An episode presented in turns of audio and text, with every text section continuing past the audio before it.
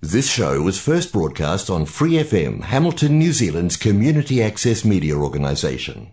For more information on our lineup of shows and the role we play in the media, visit freefm.org.nz. Hi, it's Vanessa from the Fighting Stigma Show on Free FM. Are you a Waikato local? Do you have an idea for a radio show? Do you want to try your hand at being a content creator on Free FM? If so, check out our website on freefm.org.nz or find Free FM on Facebook and get in touch. 怀卡托华人之声，音质天成，悦动人生，伴我随行。怀卡托华人之声，音质天成，乐动人生，伴我随行。 You are listening to Waikato Chinese Voices. Follow our radio, share the world. 您正在收听的是 FM 八十九点零怀卡托华人之声广播电台节目，我们在新西兰为您播音。听众朋友们，大家晚上好。那今天啊是二零二二年二月二十二号，非常感谢各位听众在这样一个充满爱意的日子里，依然如约守候在收音机前和网络上收听我们的节目。我是今晚的主播奥斯卡。那您正在收听的是我们通过立体声调频 FM 八十九点零和微信公众服务号博雅文创为您并机播出的怀卡托华人之声黄金时段的华语广播电台节目。首先带来各位听众最关心的新西兰国内疫情状况。根据卫生部的通报，今天新西兰新增两千八百四十六例新冠病毒社区传播病例，一百四十三人住院留医。无论是确诊人数还是住院人数，都刷新了疫情以来的最高纪录。其中，奥克兰依旧是本轮疫情的中心，今天新增一千八百零二例，其余病例分布分别为北地大区三十六例。怀卡托，我们本地有二百八十五例。卫生部统计的目前社区活跃病例为一万八千六百二十八例。在过去二十四小时内，新西兰共进行了两点四三五万次检测。卫生部呼吁民众，只有出现新冠症状、被定义为密接者或者得到医疗建议时，才去进行检测，避免挤占医疗资源，造成检测结果延误公布等情况。好的，今晚首先和您见面的栏目依然是您熟悉的《中新时报》特约播出的全球新闻纵览。观点改变生活，动态触手可得。中新时报特约节目《全球新闻纵览》，关注大千世界，传播价值资讯。怀卡托华人之声整点播出。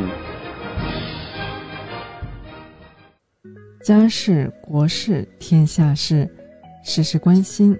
这里聚焦了社会的点点滴滴，最新最快的国内外政治经济动态，尽在每周二七点的全球新闻纵览。今晚直播间为您播报的主持人是小峰和奥斯卡。首先，我们来关注中国大陆新闻。国务院印发《“十四五”国家老龄事业发展和养老服务体系规划》。二月二十一日，全国预计发送旅客三千零四十五万人次。国家统计局消息，一月份商品住宅销售价格环比降势减弱，同比涨幅总体回落。民政部会同有关部门依法关停二零二二年第一批十三家非法社会组织网站。清洁能源利用重大突破，中国科研人员领衔的国际科研团队攻克了甲烷的选择性氧化这一催化研究中的世界性难题。青海蓄集峡水利枢纽通过下闸蓄水验收。设计库容一点六二亿立方米。三峡南线船闸开始停航实施计划性检修施工，工期三十天。第二届消博会进入倒计时五十天，规模较首届更大。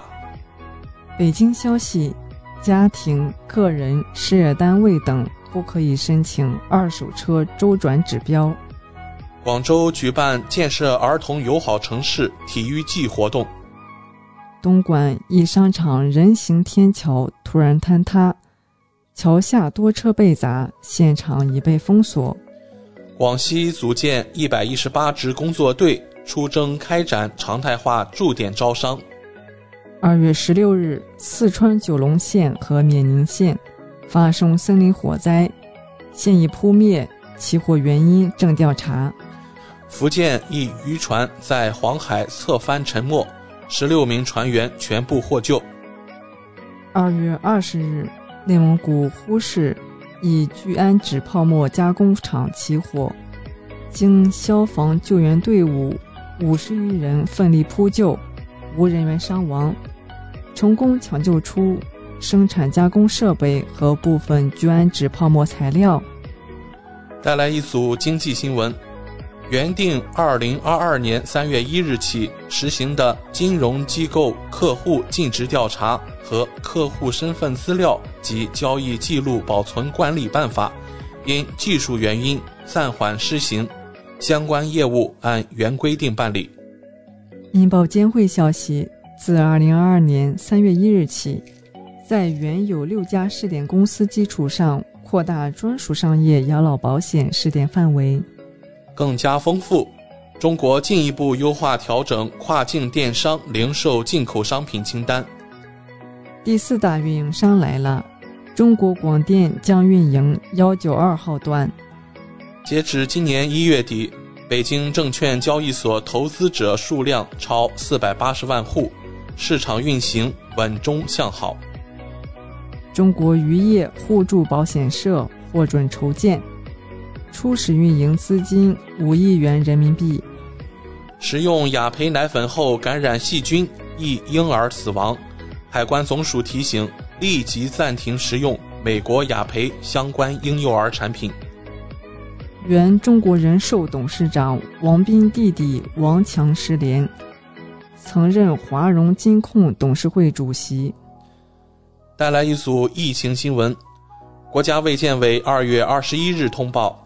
二十日，三十一省市新增确诊病例一百四十四例，其中境外输入病例七十三例，本土病例七十一例，包括内蒙古三十二例，其中呼和浩特市三十例，包头市一例，巴彦淖尔市一例，江苏十一例，其中苏州市十例，无锡市一例，辽宁七例均在葫芦岛市，广东六例。均在深圳市，山西五例均在晋中市，四川四例均在成都市，云南四例，其中德宏傣族景颇族自治州三例，红河哈尼族彝族自治州一例，黑龙江两例均在鸡西市。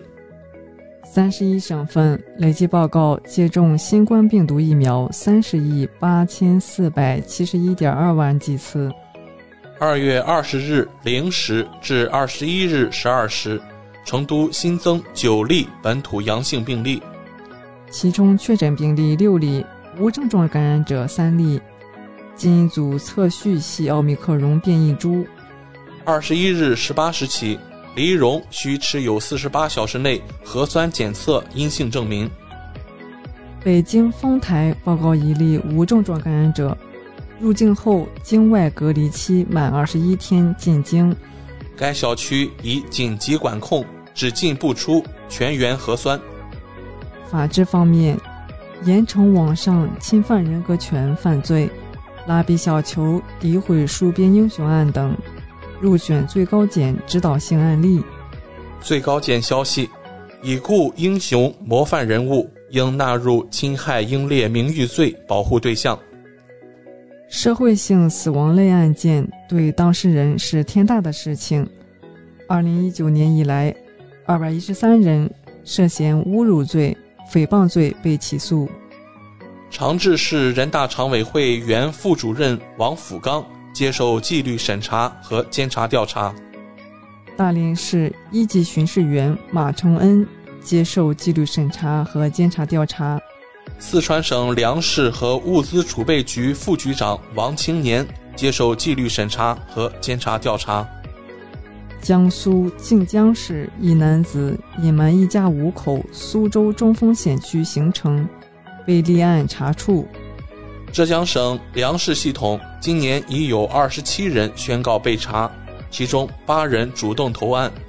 网传河北衡水桃城中学老师猥亵女生，警方通报，未发现存在猥亵行为。贵阳一越野车冲撞公交站台，致一人死亡，警方通报司机涉嫌酒驾。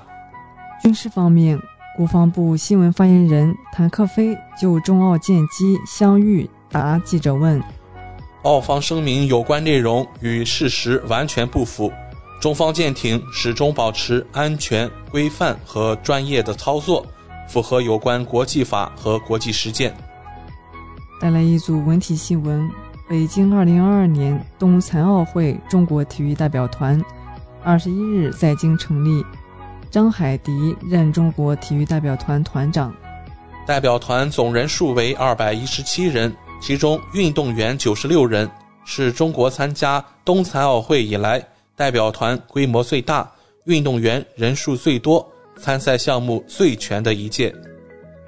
二月二十一日，多地开通二零二二年度考研初试成绩查询通道，各地明确对成绩有疑问的考生可申请复核。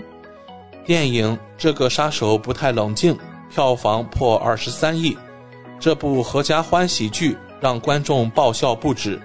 演员魏翔表示。表演是个技术活。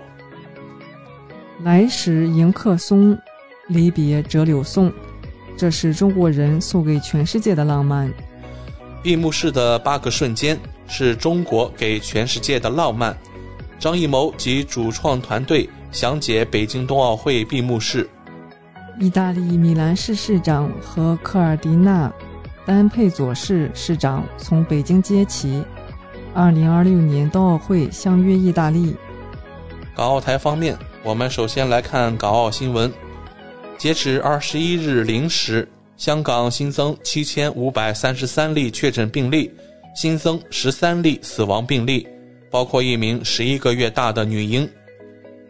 内地原港的十五万盒中药和首批两千五百万个 KN 九五口罩等抗疫物资陆续到港。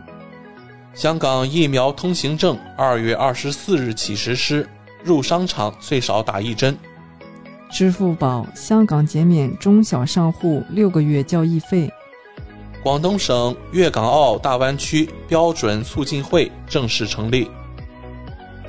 深圳企业社团等社会力量多渠道支援香港抗疫。台湾新闻：二月二十一日，台湾新增四十九例确诊病例。其中四例为本土病例。中国国民党主席朱立伦表示，中常委选举不容贿选换票，违者严惩。国际方面，中国政府决定对长期参与美国向中国台湾地区出售武器的美国军工企业雷神技术公司和洛克希德马丁公司实施反制。汪文斌谈尼克松访华五十周年，望美方同中方一道，从历史中汲取经验和智慧。汪文斌说：“北京冬奥会为世界带来春的讯息。”柬埔寨消息正调查中国公民血奴案。中柬义工队队员揭露柬埔寨人口买卖利益链，中国人在当地成行走的美金。乌克兰局势紧张之际，普京和拜登同意再会晤。截止北京时间二零二二年二月二十一日二十一时二十分，美国约翰斯霍普金斯大学统计数据显示，全球累计确诊四亿两千四百六十七万七千三百六十四例，其中死亡五百八十八万九千零五十五例。美国新冠累计确诊病例。七千八百四十七万九千四百零八例，累计死亡病例九十三万五千三百三十六例。美国机构消息，美国武装部队防御准备状态升至三级，与九幺幺事件同级。美众议院现三十年来最大规模退休潮，三十人退出中期选举。美国纽约唐人街举行新春大游行。美国运动员纷纷动情告别冬奥，感谢款待，我们不会忘却北京回忆。美国迈阿密海滩周末游客云集，天降直升机一头扎进海里。俄罗斯边防哨所遭乌克兰炮弹袭击，建筑物被摧毁垮塌，一片狼藉。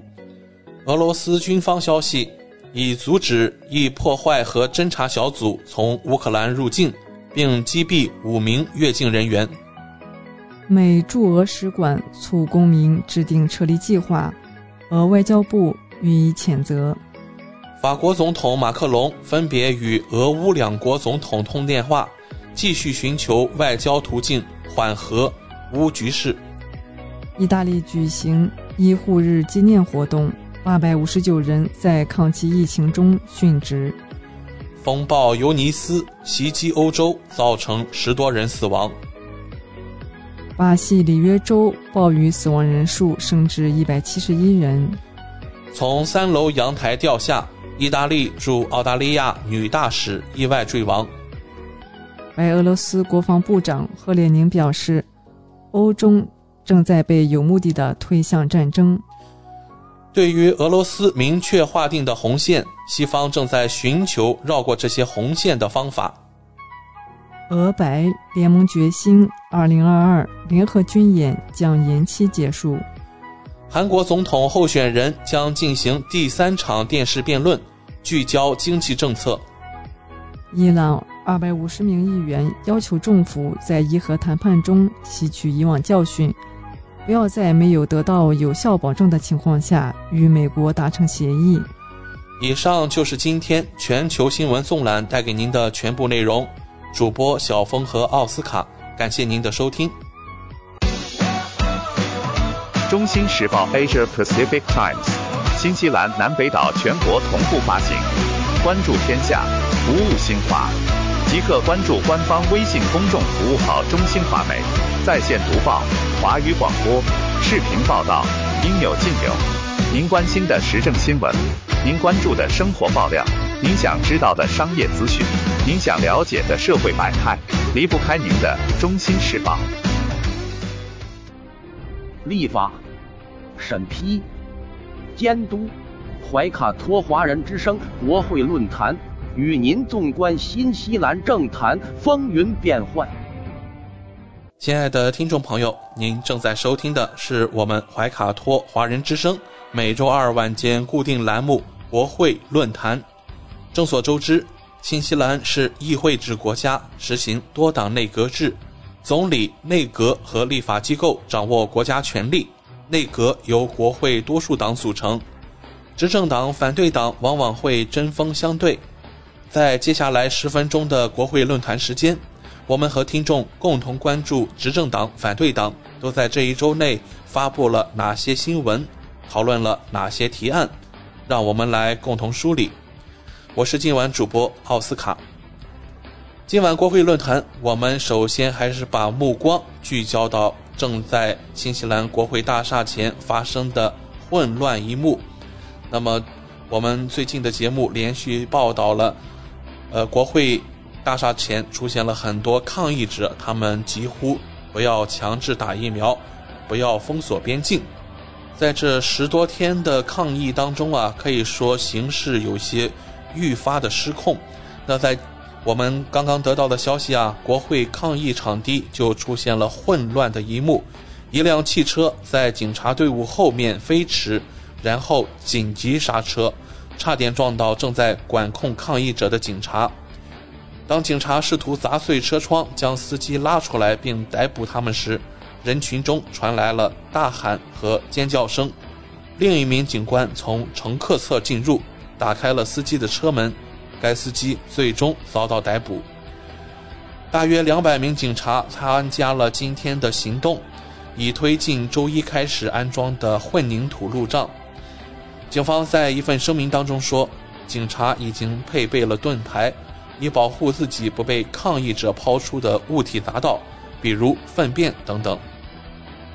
警方在声明中说，至少有三名警察在被抗议者投掷不明物质后需要接受治疗。一名抗议安保人员后来称，关于向警察投掷物质的说法是假新闻，但他说现场是有一名抗议者开着汽车冲向警察。这名自称叫麦克的警呃男子说啊，关于抗议者们向警察投掷某种物质的指控是警察的假新闻。他们正在试图编造故事，好让他们有理由打我们。那根据现场的视频显示，警员用液体冲洗另一名警员的眼睛，以清除眼睛里的东西。抗议者们称啊，他们说我们在攻击警察，而实际情况是，当我们试图守住防线时，他们用防爆盾牌殴打我们。警察很粗暴。试图向警察展示他们的强硬。这位抗议者说，在警察队伍后面试图冲撞警方的那辆白色汽车，的确是一名抗议者驾驶的。那是我们的一个抗议者试图把警察吓跑，但没有成功。警察把他拖走了，把他的车也一起拖走了。这位自称叫麦克的抗议者指出啊，这并不是一个好主意。他们都知道我们的原则。因为我们昨天开了会，强调了我们要和平抗议，不要做那种事。但是我们不能控制每个人，我们只是想和平抗议。可以说啊，国会大厦前呃愈演愈烈的这个抗议活动啊，已经呃吸引了全世界的目光。对此啊，新西兰前总理阿德恩啊，也是逐渐被各种批评声音所淹没。那么今天我们就看到新西兰前总理啊基姆布格尔说到啊，政治领导人不应该摆架子，应该与国会外的抗议者们会面。那在执政期间啊，这位新西兰前总理吉姆博尔格，他经历了许多抗议活动，他对反强制接种令的抗议活动发表了看法，表示对话才是前进的方向。这位前总理讲到。我认为政府包括所有其他党派需要放下架子，尝试确定一个可信的发言人。我相信总理可以和警察局长谈谈，找出这些人，听听他们的抱怨。可能他们不会对抱怨做什么，但只是听听他们的抱怨。这位前国家党党魁在1990年至1997年期间担任新西兰总理。并且呢，经历了1995年发生在法克努伊的79天战地抗议，在与地方和政府签署三方协议以后，由毛利部落领导的抗议活动和平结束，数百名抗议者撤离该地区。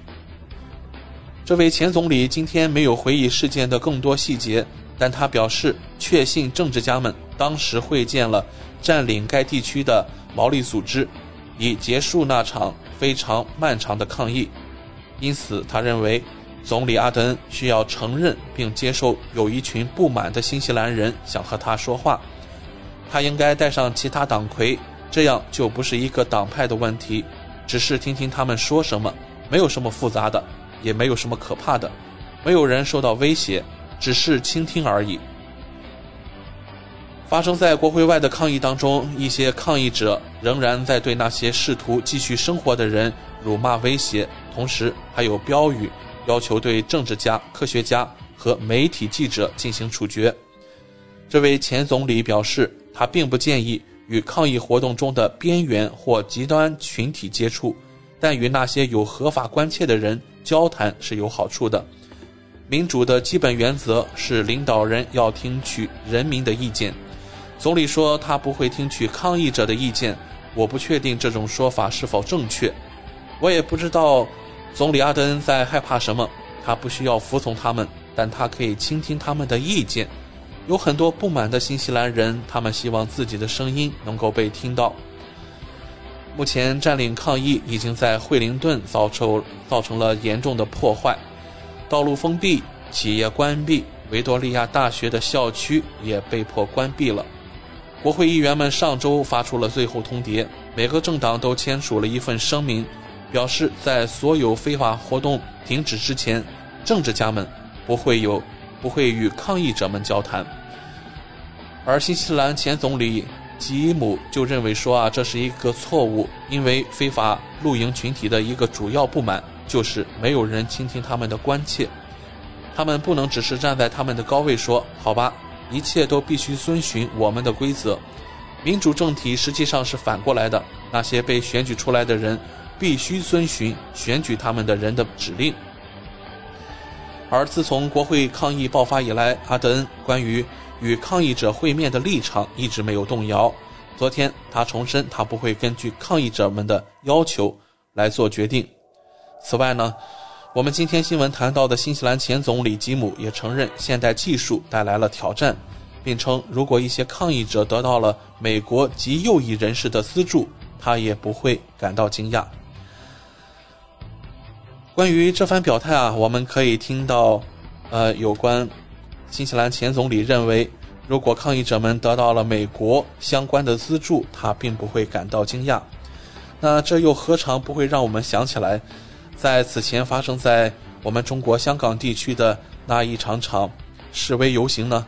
一些蒙面的暴徒向警察示威，向警察投掷危险的物体，就是这样一幕幕危险的景象，被美国在当时称为“美丽的风景线”了。那么今天我们也看到啊，这熟悉的似曾相识的一幕，这样一番美丽的风景线正在新西兰上演了。而我们的前总理也说，如果一些抗议者得到了美国。相关的资助，他也不会感到惊讶。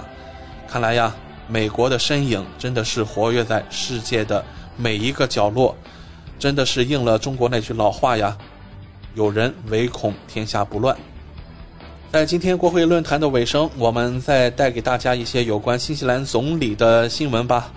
那么，新西兰总理阿德恩啊，将在今天今年晚些时候在哈佛大学发表演说。阿德恩宣布，他将于五月份前往美国访问。期间，总理还将在哈佛大学的毕业典礼上担任主要发言人。哈佛大学校长告诉媒体说：“阿德恩总理是世界舞台上最受尊敬的领导人之一。”周二上午，这所常青藤大学在社交媒体上分享了阿德恩将在2022届毕业生毕业典礼上讲话的消息。虽然一些网友赞扬了该大学选择的演讲者，但许多人强烈反对这一决定，并选择分享他们的个人意见。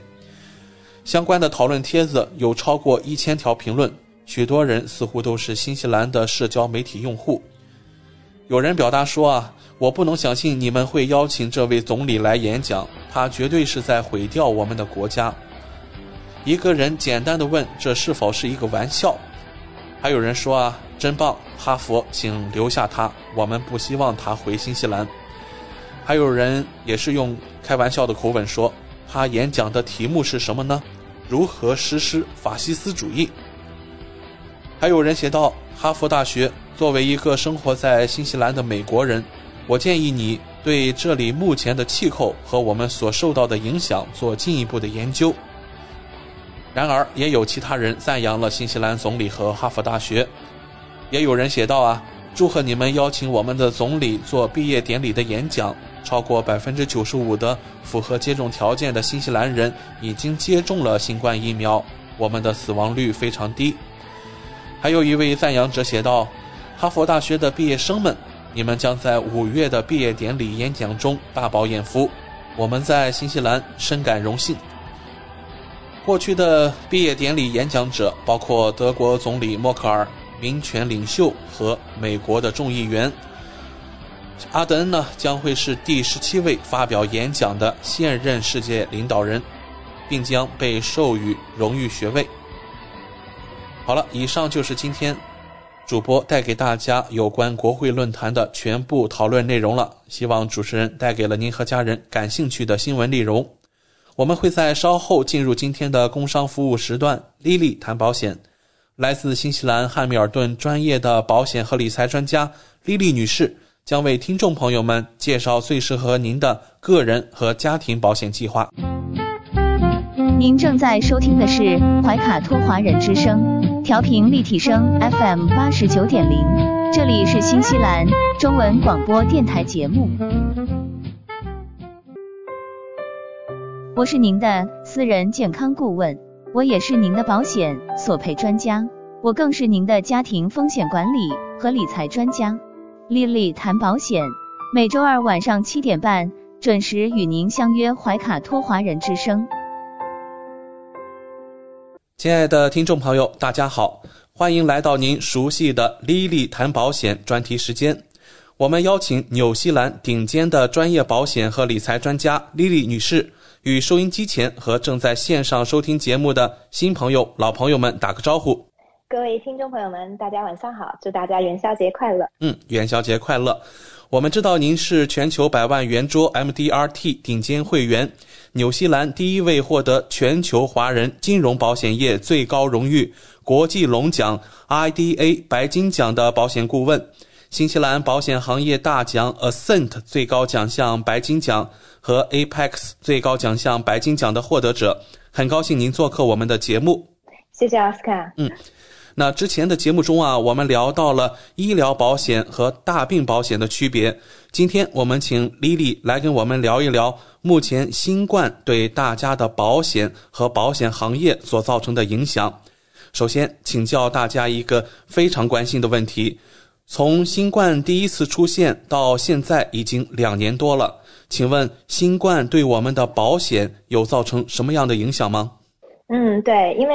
我记得从两年多前第一次出现这个问题，那个时候呢，因为刚刚出现，纽西兰还没有病例，然后中国的那个时候呢就是比较严重，然后呢，所以刚刚出现的那一段时间呢，我记得就是在纽西兰的 lockdown 以前，呃，有这么一段很短的这个时间，可能大概三个月吧，三到四个月吧，然后呢，就有很多人突然就想要加保险，因为这个可能是大家对于大流行病一个自然的一个反应，嗯，当比如说有大流行病出现，所有人都会开始担心。说，万一我们不幸被感染，会出现什么样的状况？那我现在买保险还来不来得及？嗯，那么那个时候呢，其实，在保险这个行业来讲呢，可能因为作为保险这个行业呢，它已经存在了有这么多年了，在人类的这个历史上面，那大流行病呢，并不是第一次出现，之前也有过，可能在其他的国家或者地区啊，所以呢，整个全球保险行业或者在保公司呢，可能他们也都有相应的一些。措施，所以呢，当可能新冠刚刚出现的时候，保险这个行业或者保险的公司呢，并没有觉得这是可能会一个非常大的一个影响。嗯，所以呢，其实，在刚开始出现这个新冠的时候呢，嗯，我们所有的人其实所关心的一个问题是我是否可以加保，我是否可以买保险，保险公司会不会有限制？那个时候保险公司其实没有限制。然后呢，还有就是大多数人最关心的那个时候的问题是我们的保险是否会保。然后呢，呃，所以那个时候可能那段时间我们接到的最多的疑问，可能是相当相相对来说是这个方面的。嗯。然后呢，随着这两年的新冠的发展，然后呢有不同的这个啊 variant 产生变异，然后呢对于各个国家的影响又不一样。然后呢，现在目前因为毕竟有两年的时间了，各个公司、保险公司、在保公司，它也有索赔的数据，然后呢，它也有这个呃他们这个。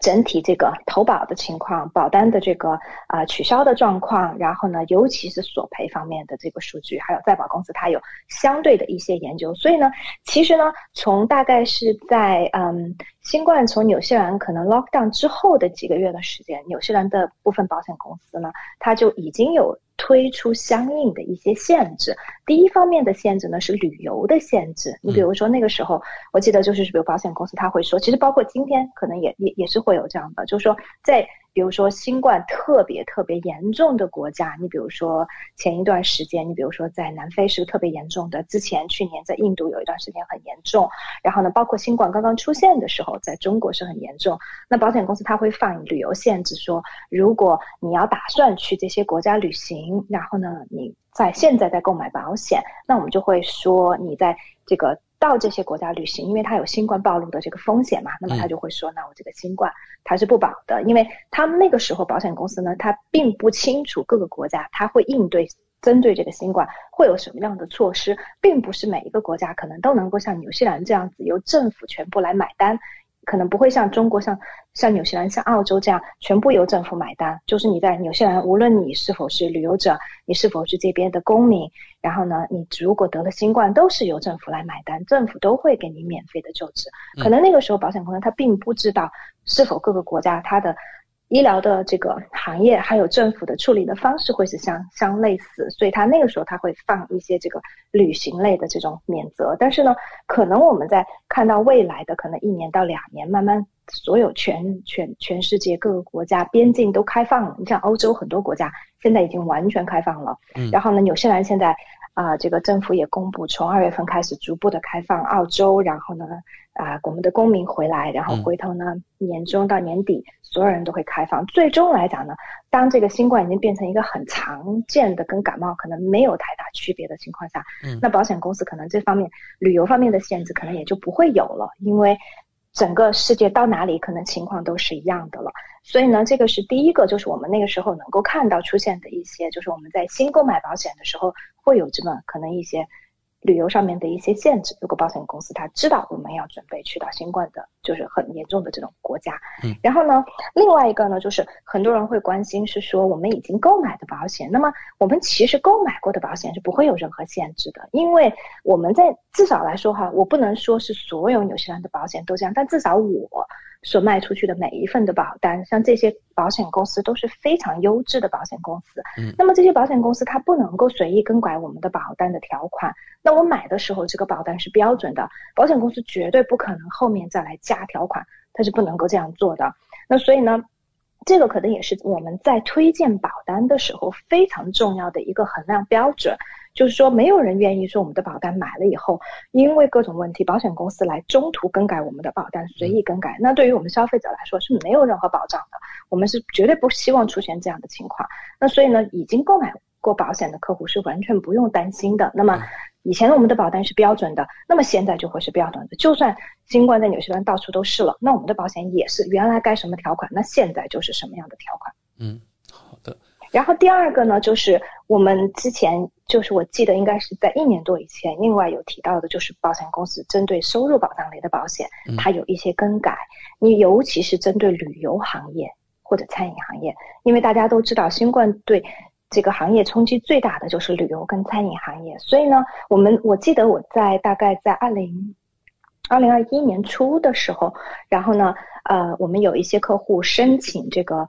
呃，包括在二零二零年的时候，其实也有这种情况出现，就是他们新新申请收入保障类的保险，保险公司拒保，原因就在于说，保险公司觉得这个行业不太稳定，虽然客户呢可能他们自己。单家的生意并没有受到什么影响，可是，在整体这个餐饮或旅游行业，它受到新冠的冲击很大，所以保险公司他就觉得很不确定的因素。因为我们之前在节目中有谈到，收入保障保险它是保障我们的这个收入的。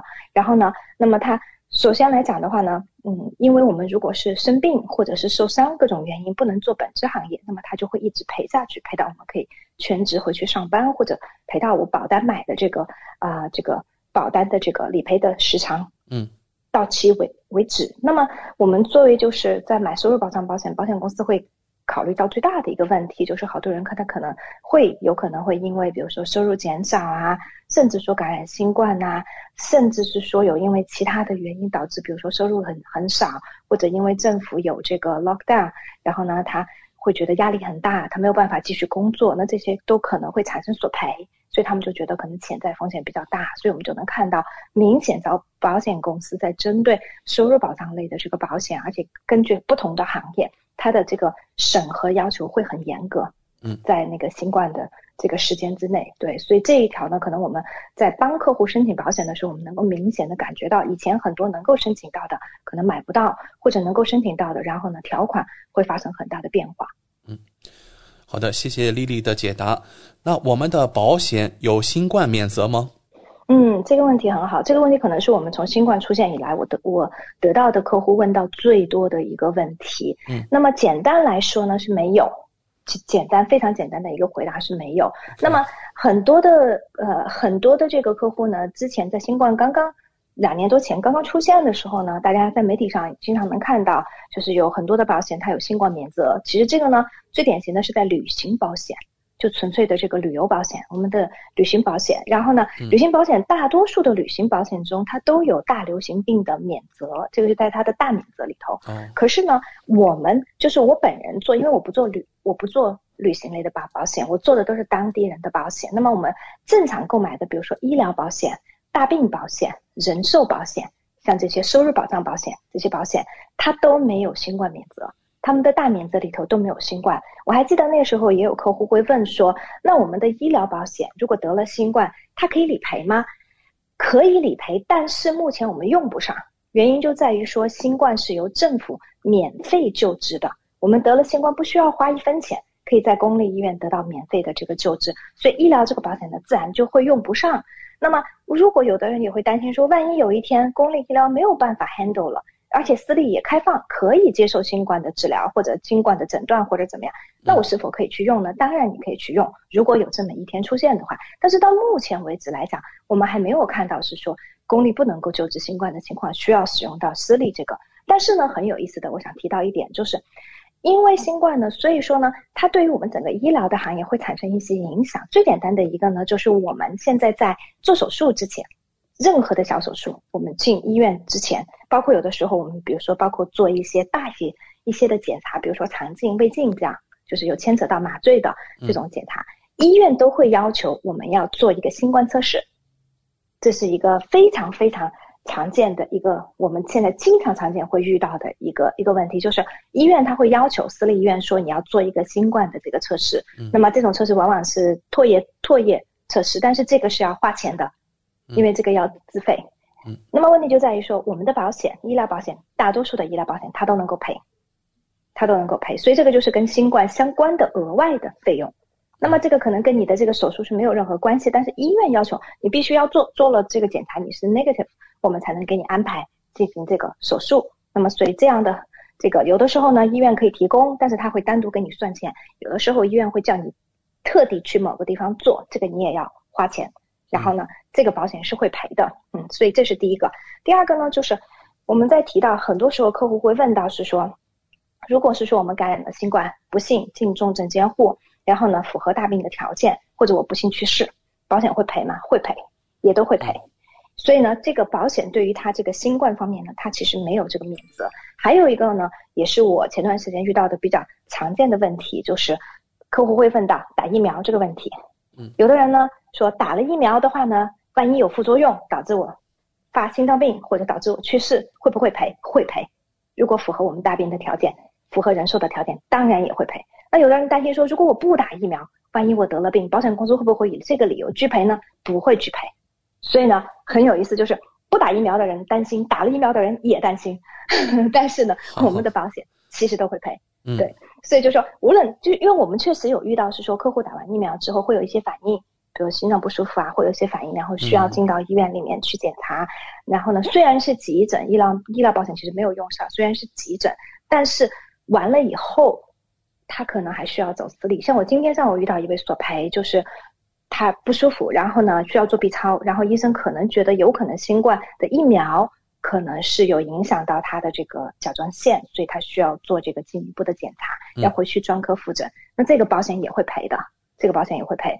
那么因为目前来讲，没有人知道是否真的是因为疫苗造成的，也可能不是呢，对不对？所以保险它这个目前我们的保单其实对这个就是。新冠或者是非新冠造成的，它没有区分，没有关系，嗯，所以它都会赔，所以这一点其实是非常 reinsure 的。另外还有一个呢，就是我要提到的，就是像啊，我们好的这个特别特别好的这种大病的保险，目前呢市面上有一家公司的大病保险，它里面呢它有一个兜底条款。以前我记得去年的时候在节目中有提到，它这个兜底条款呢，它是什么意思呢？我们之前的这个大病的保险呢，它有列出来很详细的一个疾病的 list，有的公司可能是五十多种，有的公司可能是七十多种。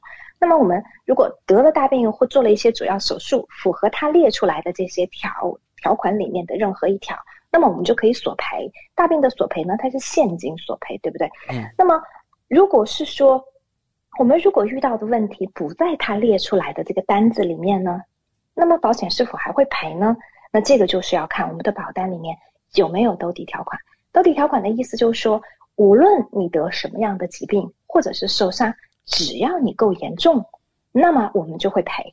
你不需要你的这个得的疾病符合我们列出来的，不一定要是癌症，不一定要是心脏手术或者心脏病或者中风，或者是一型糖尿病等等。那么只要你够严重，我们就会赔。那么像这样的兜底条款，就是让人感到非常的安全。因为新冠就是一个很简单的例子。那么没有全球没有任何一家保险公司在新冠来临之前有特地有加上新冠这一条，因为大家不知道这个东西会出来。包括新冠刚刚来出现的时候，也没有一个保险公司有专门的新冠保险，没有听说过。保险公司也来不及把这个新冠的保障加到我们的保险里面。为什么？因为对于保险公司来说，它要制定一个新的产品，它要定价，它要更改它现有的这个保单，它是需要时间的。通常这样的过程可能需要一年甚至两年更长的时间。没有公司能够在大流行病马上出现的情况下，能够紧急应对，马上去修改它的保单，来把它包。包括在里面，嗯，所以呢，在这种情况下，如果我们的保单里面已经有了兜底条款，那兜底条款就是定义，就刚才我提到，无论你是什么问题，新冠就是其中的一样，嗯，不管什么原因造成的，只要我符合条件，只要够严重，你比如说进了医院住院住重症监护或者等等，那么他就会赔，符合条件。那所以有这样的兜底条款呢，是特别特别的好，而且非常有意思的是，当时这这家。保险公司它当时加入这个兜底条款的时候呢，它其实是至少在新冠出现的快将近一年的时间以前加进去的，它并不知道会出现新冠这个东西，完全不知道。嗯，但是加进去只是觉得说这一条可能会对消费者非常的好，而且是全球第一，以前没有保险公司做过，所以呢，我们想创造一个好的产品，一个让大家更满意的产品，能够保障更全面的产品，所以我们。觉得这是一个很好的 idea，我们把它加进去。加进去之后，我们再来看索赔的数据。我们可能看三年、看五年索赔的数据，我们看是否加这一条是我们做错了还是做对了。这次其实非常正常的，就好比说，我记得去年还跟前年我都有提到，像保险公司的，像比如说意外伤害保险这样的产品，尤其在去年，我跟他们的精算部、产品部都有开会，那这个就是一个定价完全错误的产品。所以保险公司呢，有了。两年多的数据，两年多的索赔数据之后，才发现，嗯，这个产品我们定价定错了。然后呢，其实这个产品从设计的第一天出来，我就告诉他们，你们定价有问题。但他们觉得说，嗯，他们的这个数据是根据 ACC 的大数据来的，应该不会错。但实际上证明他们错的很厉害。所以保险公司呢，去年在跟我开会的时候告诉我，我们就涨三倍的价格，我们还是亏钱，那怎么办？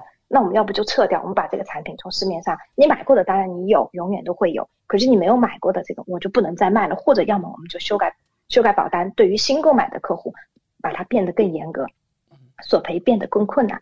嗯，那当然这个他们应该会改，很快就会改了。这个已经放到他们的日程上面。之所以他们没有撤销，是因为我当时在跟他们就是讨论的时候，我非常非常就是非常非常的反对，因为我觉得这个产品真的很好，虽然很便宜，但是真的真的很好。所以我一直在劝说保险公司说，你不一定每个产品你都要赚钱啊。你有的产品你可以亏钱呐，你可以从其他地方补嘛，对不对？然后，所以我们也不知道它这种产品它能够在市面上卖多久。那所以呢，我们的保险呢，其实只要我们买的是非常好的这个保险，那么第一个呢，它是没有任何新冠的这个免责的。然后第二个呢，有的保险它甚至有额外，就是说并不是专门针对新冠，但有额外的兜底条款，包括新冠造成的很严重的问题，它都能够保。嗯。好的，丽丽。那么，据您了解，在全球范围内，保险公司或再保险公司有针对新冠做出什么保单的调整吗？嗯，挺有意思，因为我呢一直在关注，就是全球再保公司它的一些专业的期刊，经常有在看，比如说美债的，比如说精瑞的，像这些。那再保公司呢，他们也一直在讨论，因为他们也在做这方面的调查跟调研，说新冠对于我们。整个这个全球这个保险行业大概会有一些什么样的影响？首先第一个呢，我先从纽西兰的这个保险来谈谈，就是说我们能够明显感觉到的是，我们的医疗保险涨价很厉害。嗯，从新冠出现到现在这两年多的时间，因为每家保险公司它每一年这个价格调整。它是以每一年的 anniversary，就是年度更新的时候，它会给大家调整。就是纽西兰的这个医疗保险呢，无论是哪一家公司，无论我们买的是哪一家公司，什么样的产品，它所有的保险公司的这个医疗产品呢，它的这个调价，它都是依依照这个医疗通货膨胀，就是跟年龄增加这两个是主要导致价格变化的，年龄增加跟医疗通货膨胀。那么这个年龄增加呢，跟保险公司它内部索赔的数据是有关系的。你比如说哪个年龄段它比较喜欢索赔，男性、女性比较喜欢索赔，然后呢，随着年纪越大，它可能索赔的机会就越高嘛，嗯实际上索赔的这个东西也越多，所以说呢，它这个啊、自然来说索赔多了，它保费它就会增加，因为羊毛出在羊身上。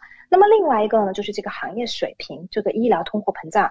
医疗通货膨胀是体现在什么地方呢？你比如说，医生要涨工资，护士要涨工资，然后呢，新的治疗技术、新的药，然后呢，包括我刚才提到的，就是因为比如说新冠的问题，那么在私立医院，我们在做手术或者看专科或者做检查，它增加了一些额外的一些 procedure，它增加了一些额外的一些规程，所以这些规章流程呢，就会导致我们有额外的人工，对不对？有额外的这个费用产生。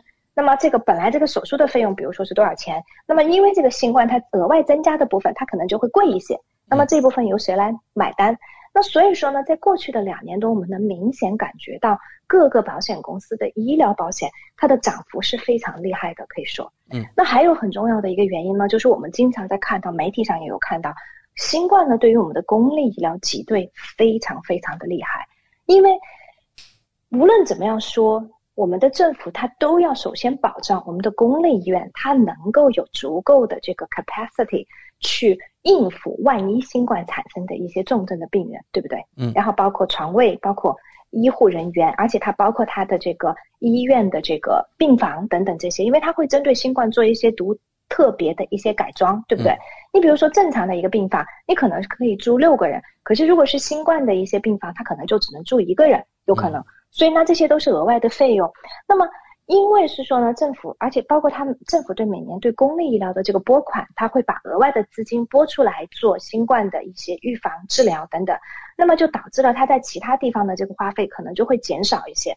那最明显的呢，就是因为我们大家都知道，我们的公立医疗呢，它是救急的、救命跟救急的，特别紧急的情况。应该在公立医院是不排队的。你比如说心脏病啊、中风啊、突发，对不对？交通意外啊，然后被车撞啊，比如说骨折啊这些严重问题，他在公立医院他是不需要排队的。可是呢，最典型的就是癌症治疗。癌症治疗，我记得在去年的时候我们也有谈到过这个问题。本本来呢，其实公立医院对癌症治疗其实还是不错的，虽然有很多限制，治疗手段、治疗方式，然后呢，用药是特别大的一个限制。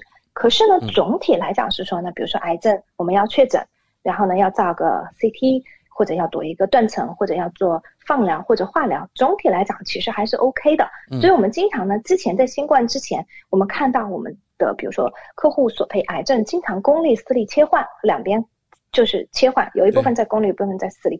可是自从新冠以后呢，我们能够明显感到公立医院它因为这个资源不足，所以很多的癌症治疗或者确诊被推迟，被推迟非常严重。你包括 CT，包括做断层，包括做放疗。我们去年我们的亲自我们处理的索赔的客户在公立医疗，就是很多的检查速度都非常的慢，而且要安排要去见专科也是速度非常的慢。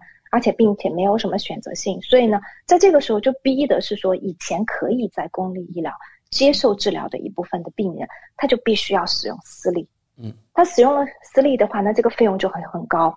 那么明明呢是可以公立医疗买单的，现在就因为新冠挤兑了公立医疗，他买不了单，他就必须要转到私立。那因为这个原因呢，我们的这个索赔保险公司整个这个行业就能够看到索赔就非常的多。非常的多，有产生一些可能以前不会出现的一些索赔。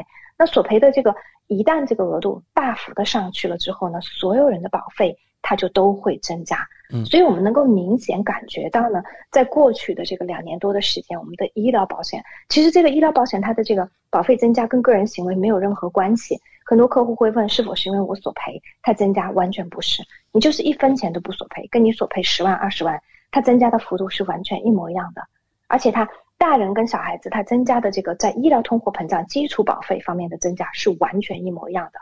当然，我刚才提到它有一部分会是年龄增加，但是大多数的增加还是在基础保费，而且基础保费各家公司的增加其实都是差不多的。那么所以说呢，因为这个新冠呢，它可能对这个公立医疗挤兑呢特别特别的严重，那所以说呢，就导致了是说我们在很多之前可以在公立得到救治的，现在没有办法。因为各种各样的原因，在公立没有办法及时，而且最有意思的是，包括我们有时候私立的一些这个，呃，私立的一些检查，还有私立的一些看诊，也会因为新冠会被推迟。我们遇到了好几例，比如说客户做胃镜跟肠镜，然后呢被取消，然后呢被重新改时间，原因就在于问题在哪儿呢？就是在于说，第一个可能那个时候政府有出现新的规则，关于是说这个进医院要先做这个啊新冠测试，然后呢医院刚刚实行这一条，然后呢病人并不知道。等到手术前一天才发现哦没有做，那来不及，来不及就要重新去做，做了之后就要重新安排手术时间。那当然这些都是不着急的。然后呢，还有的就是因为是说可能他这个医生他特别特别的忙，然后呢因为新冠的这个原因的话呢，他们没有办法安排过来这么多的这个病人，因为。这个很显然，他们要注意，因为所有各个医院、各个诊所，他都要注意说这个密集度嘛，病人的这个密集度还有等等，所以他可能没有办法安排过来，能够见那么多，所以它就导致了有推迟。包括在私立，我们也能够看到这样的状状况，但是其实私立已经好很多了，好非常多，因为毕竟我们的选择。范围是很宽的，有的时候，比如说我在 Hamilton，我要约 A 医生，可能约不到，那我可以选择 B，可以选择 C，那实在不行，我还可以在奥克兰选嘛，对不对？嗯，奥克兰还有 A、B、C、D、E、F、G，还有很多很多其他的医生，所以呢，有保险就能够让我们有更多的这个选择。嗯，好的，感谢丽丽今晚带来有关新冠对大家保险和保险行业造成影响的精彩介绍，和听众朋友分享了最新的业界资讯。选择丽丽就等于选择了一位私人健康顾问、保险索赔专家、家庭风险管理和理财专家。再次感谢您今晚带给我们的访谈节目。谢谢奥斯卡，谢谢大家。如果大家下来还有额外的疑问呢，欢迎大家添加我的微信，搜索我的手机零二一八九六三五八，或者是我的微信 ID N Z L E E L E E。好的，Lily，那我们下周老时间和大家空中电波再见。下周见。跟 Lily 买保险，关键时刻从来不会让您失望。听众朋友不但可以在每周二晚间七点半收听到 Lily 在怀卡托华人之声的专题节目，还可以在每周全国出版的《中新时报》财经、保险、金融版面找到 Lily 的专栏文章和联系方式。我是您的私人健康顾问。我也是您的保险索赔专家，我更是您的家庭风险管理和理财专家。丽丽谈保险，每周二晚上七点半准时与您相约怀卡托华人之声。怀卡托华人之声，音质天成，悦动人生，伴我随行。怀卡托华人之声，音质天成，乐动人生，伴我随行。You are listening to Waikato Chinese Voices. Follow our radio, share the world. 您正在收听的是 FM 八十九点零怀卡托华人之声广播电台节目，我们在新西兰为您播音。感受东方文化，体验汉语魅力。怀卡托华人之声电台主播轩轩主持，中文了不得，让您足不出户。感受地道中文，轻松学汉语，快乐中国行。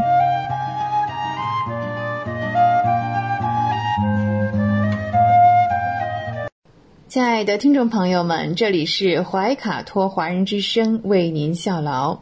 接下来呢是轩轩为朋友们带来中文了不得。无论在祖国还是海外。熟悉的乡音总是让人感到温暖亲切。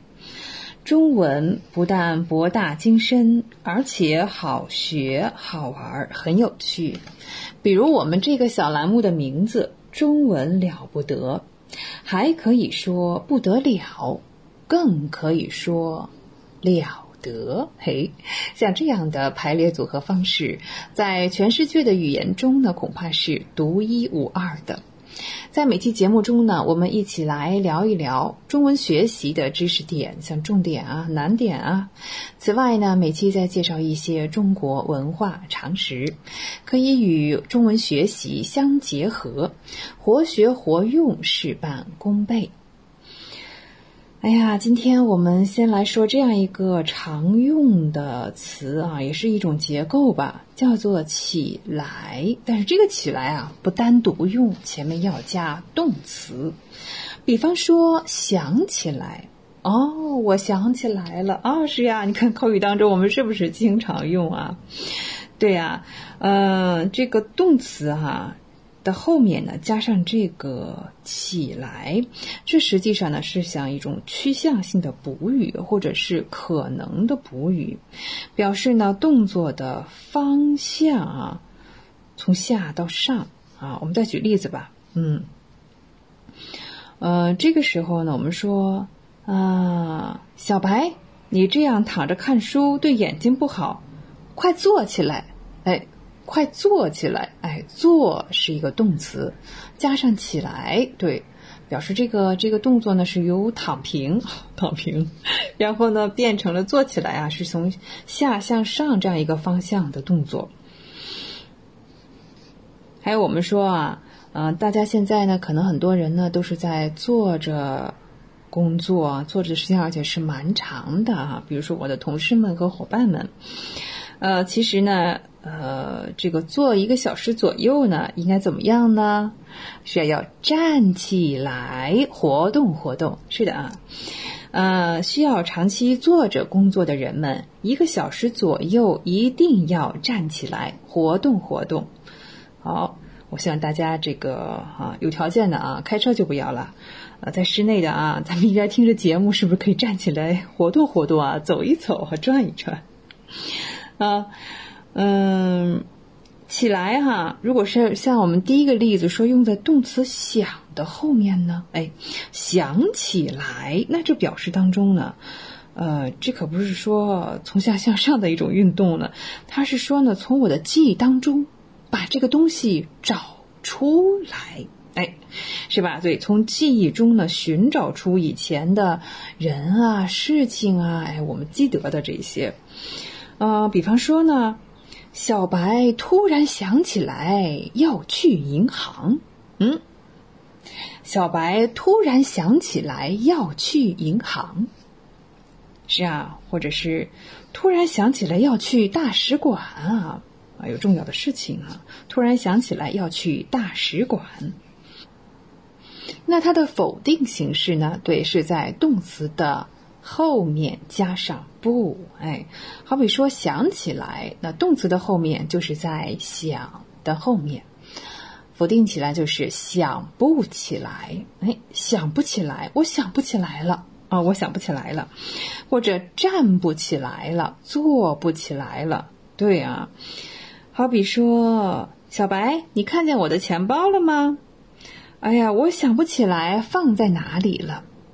我想不起来放在哪里了，我需要小白来帮助我，是吧？那小白会怎么想呢？哦，或者他会怎么讲呢？啊，小白也许会说哈，他可能会帮到我。他说啊，我想起来了，你昨天回家放在了门口。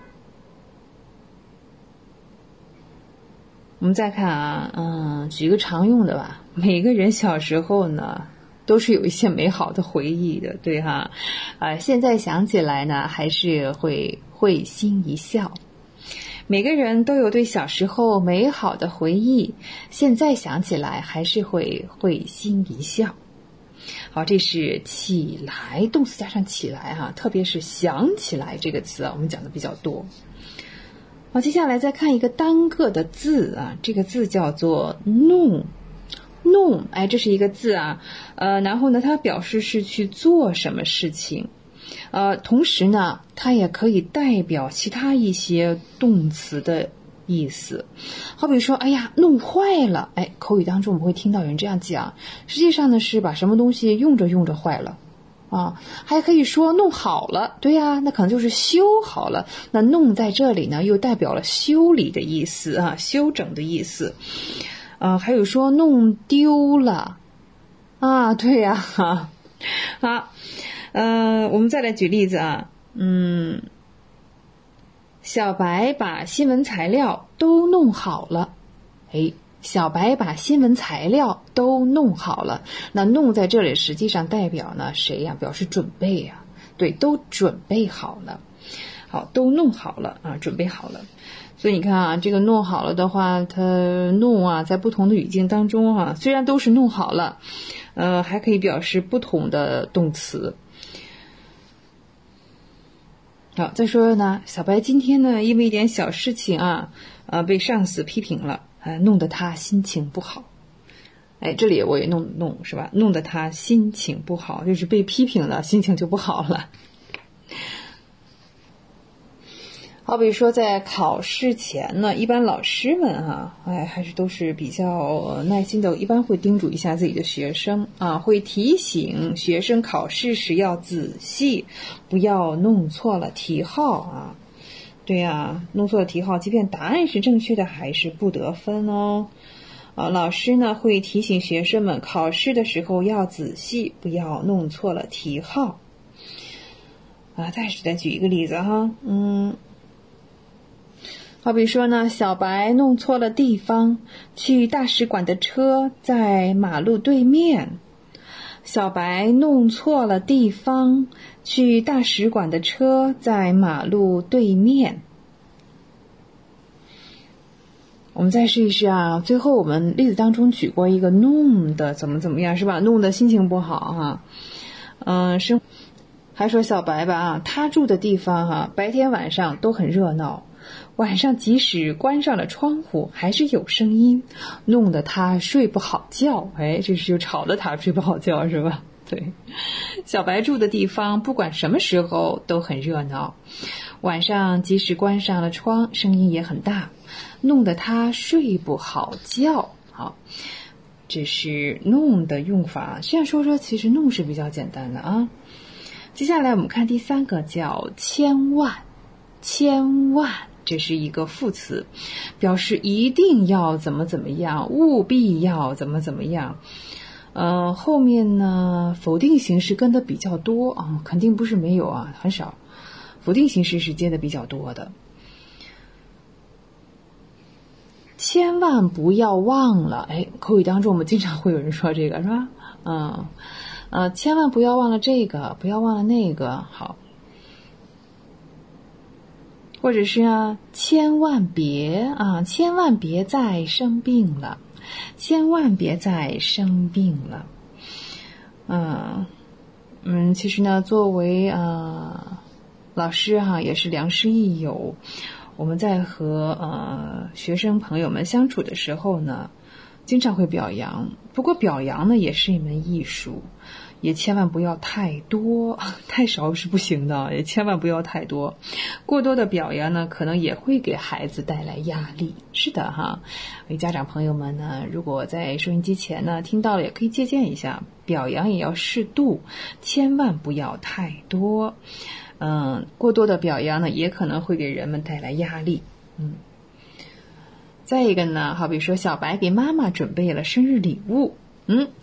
啊，他想在过生日这天啊，给妈妈一个惊喜，所以呢，他跟爸爸说：“哎，爸爸，你千万别告诉妈妈啊！爸爸，你千万别告诉妈妈，是吧？就是千万不要告诉妈妈。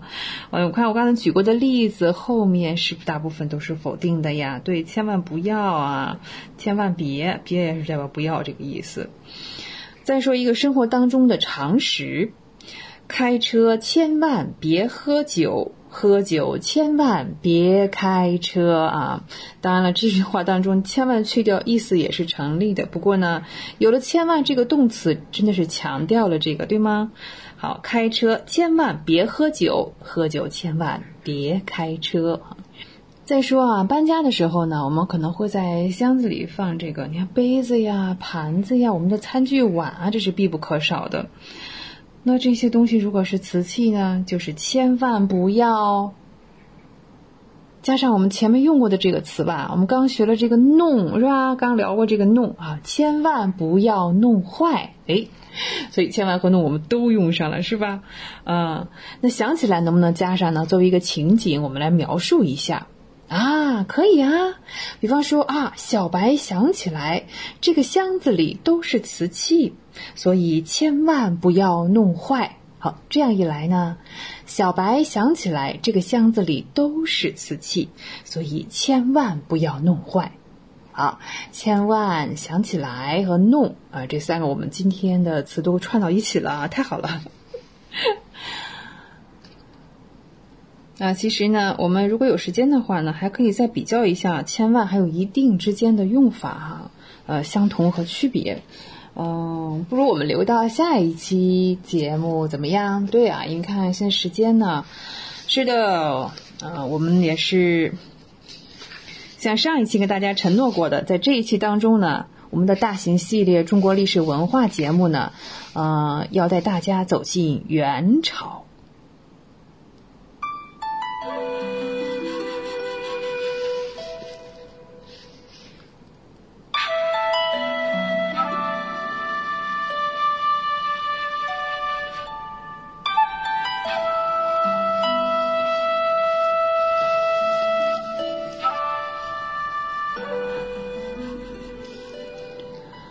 元朝呢，自一二七九年到一三六八年，哈，这是蒙古人创建了帝国。这个帝国是历史上最庞大的帝国，它的疆域呢，从里海一直延伸到了太平洋，北方的俄罗斯、西伯利亚，你看朝鲜，一直到南方，哎。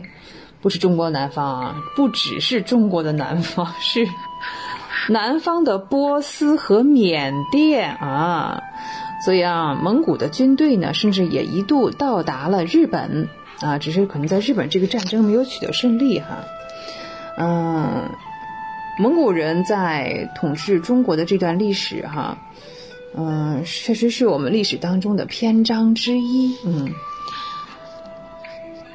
蒙古人呢，自古以来他们是游牧民族，生活在中国北部的草原，像养马、牧羊啊，对，他们也是生活在一种他们的家啊，那个房子叫做呃毡房，嗯，呃，很多的蒙古的女人是承担了比较多的劳作。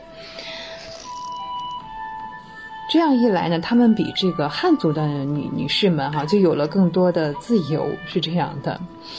呃，蒙古人的家庭呢，它也是从属于氏族，氏族呢再联合起来成为部族，部族每年呢会呃迁徙，对，从夏季的草原到冬季的牧场。首领呢，部族首领一般是出自贵族，凭借着勇气啊。当然也不能有勇无谋啊，还有军事才能、决断力、领导力来当选。呃，满族人和突厥人啊，嗯，差不是是一样，这个蒙古人的这个语言啊，跟他们也是都是属于阿尔泰语系。蒙古人信仰自然神，好像叫长生天啊，嗯，这是众神之上的天神。天蓝色是他们的神圣的颜色，呃，蒙古人通过萨满啊，这个是这个神职人员跟这个上天进行沟通。他们在政治上呢是呃分化而治，内部哈，你像这个部族之间啊，还有他们之统辖下的草原边境的居民啊，也可以和其他的民族进行贸易。当然了，不止贸易哦，不开心的时候也可以战争啊。对呀，进行贸易或者是战争吧。啊，这个元朝的开创者是铁木真。铁木真他的父亲呢，本身就是一个部族的首领，所以他出身也是贵族。铁木真在童年时代，父亲就被人下毒害死了。这样呢，他就逃走，然后漂泊了很多年之后呢，又重新回到了部族，为他的父亲报仇。呃，后来当上了部族的首领，凭借着精明的政策和卓越的领导生存能力，在四十四岁的时候，统一了蒙古所有的部族，被推选为大汗。这就是中国历史上赫赫有名的成吉思汗。成吉思汗才干非凡，呃，不仅是他本人，他的儿孙们也都是英明的领袖。我们看啊，这个元朝在这个历史时期，嗯，其实有意思啊。作为游牧民族呢，他没有接触过特别高等的文明的情况下，产生了如此优秀的领袖，啊，这是有点让人费解啊。嗯，另外一点呢，嗯。当时这个蒙古族啊，是有一百五十万人口，仅一百五十万人口建立这么大的帝国，啊，这是以少胜多的军队啊，征服了人口远远大于他们的很多民族。它的原因之一呢，就是制度化。对于这个蒙古的军事制度啊，真的是非常值得我们借鉴或者是思考吧。成吉思汗的军队组织呢，是每一万人编成一支万人队，然后这万人队呢再分为十个一千人，十个一千人再分为呢一百人啊，十个一百人，然后再分为呢，呃十个十个的分，又分成了十组这样一个编队，在军中呢有详细的信号。战斗中，即使是很大的作战单位，也可以像手指头一样灵活的操纵和指挥。啊，所以蒙古军队它的战略啊是也是最佳的战略。蒙古族的这个战略战术也是极佳的。军队比如说我们要转向了，要撤退了，或者从侧面来袭击敌人，要包抄啊，要包围啊，怎样呢？非常的迅速啊，而且是真的令行禁止。历史上呢，清楚的记载着成吉思汗的骑兵，啊，常常是这个 要跟他打仗的民族是闻风丧胆哈，呃，都成了惊弓之鸟了。所以这个蒙古族啊，是无可匹敌的马背上的民族啊。他们最令人生畏的武器就是当时叫复合弓，这种弓啊其实很短，它是便于在马背上使用的。但是呢，它的杀伤力却是更强的，比长弓的杀伤力更强。呃，蒙古族军队呢，它行进的能力也是非常惊人的，日行千里啊！啊，一位士兵嘛，你像他自身要带这些自己的这个补给啊，或者说是负重前行了，还有他们的马匹啊，还有他们的武器啊。能够迅速的进行呃很远距离的这个征战，比如说在一二四一年，有一支蒙古军队呢就打到了匈牙利、波兰以及呢亚德里亚海岸，并且准备呢向更远的西欧出发。只是当时呢，他这个首领叫窝阔台啊去世了，这个消息一传来呢，哎呀，这个军队就得立刻班师回朝，要回到元朝去，对吧？参与新这个可汗的选举，蒙古军队呢，在遇到城墙的时候呢，他会使用啊，从前就是从征服的被征服的那些民族当中啊学到的一种围城的武器。好比说哈，在与波斯的战争当中，他们就使用了汉族的武器，或者一个汉族的工程师，嗯嗯。这是一点哈，善于学习，并且呢，善于运用啊，这是一个总结的高手。同时呢，这个他们所带来的给人的这种恐惧，不是说闻风丧胆吗？这几乎也是他们的武器之一了啊。在晋东啊，还有这个这个中国，我们的这个南方啊，呃，拒绝投降的城中的居民啊，都是遭到了屠杀。呃，元朝军队的征伐当中呢，中国北方，呃，像四川哈，广大地区呢，人口锐减。这个锐减的原因啊，就是被杀掉了很多。被征服的民族啊，对元朝的军队的描述哈，说的就是非常的健壮啊，异常健壮，而且是异常的残忍。嗯，说起这个元朝人的力量，他们。不仅仅是说我拥有这个军事上的力量，是训练有素啊，这有点像斯巴达呀，嗯。好，再说回来啊，成吉思汗呢，他是向这个军队呢，呃，是向草原民族开放的，啊，他的这个政策呢也是比较宽容。他说，只要是遵从他所要求的呃纪律，就是军纪，呃，就能够从他的胜利当中来来分红。所以呢，在一二零一年，成吉思汗呢就颁布了法令，他禁止部族之间进行争执和战争啊，这样对国家的消耗就太大了。呃，因为这些争端呢是会削弱自己的帝国。对呀，成吉思汗呢也拥有数以千计的跟随者，发誓效忠他本人。他的命令呢使这些从属的这个呃将领哈来统领军队，同时呢也参与政务。这个政策呢，还使他的这个势力啊，在内部就有了凝聚力。嗯嗯，同时呢，也抑制了嗯部族之间哈分裂的这样的倾向。呃，元朝人啊四处征战，最引人注目的特点之一呢，就是之前呃阿拉伯人哈也有这么一个阶段，但是这个元朝人呢。呃，缺少的是他没有这种宗教的这种狂热，啊，他不是用宗教来统一的啊。虽然是啊，他们都信奉这个长生天啊。那在一二零六年一次部族首领的这个集会上，一位非常有影响力的萨满神职人员就宣布，成吉思汗征服世界，这可是天神的旨意，是长生天的意思。啊，结果呢？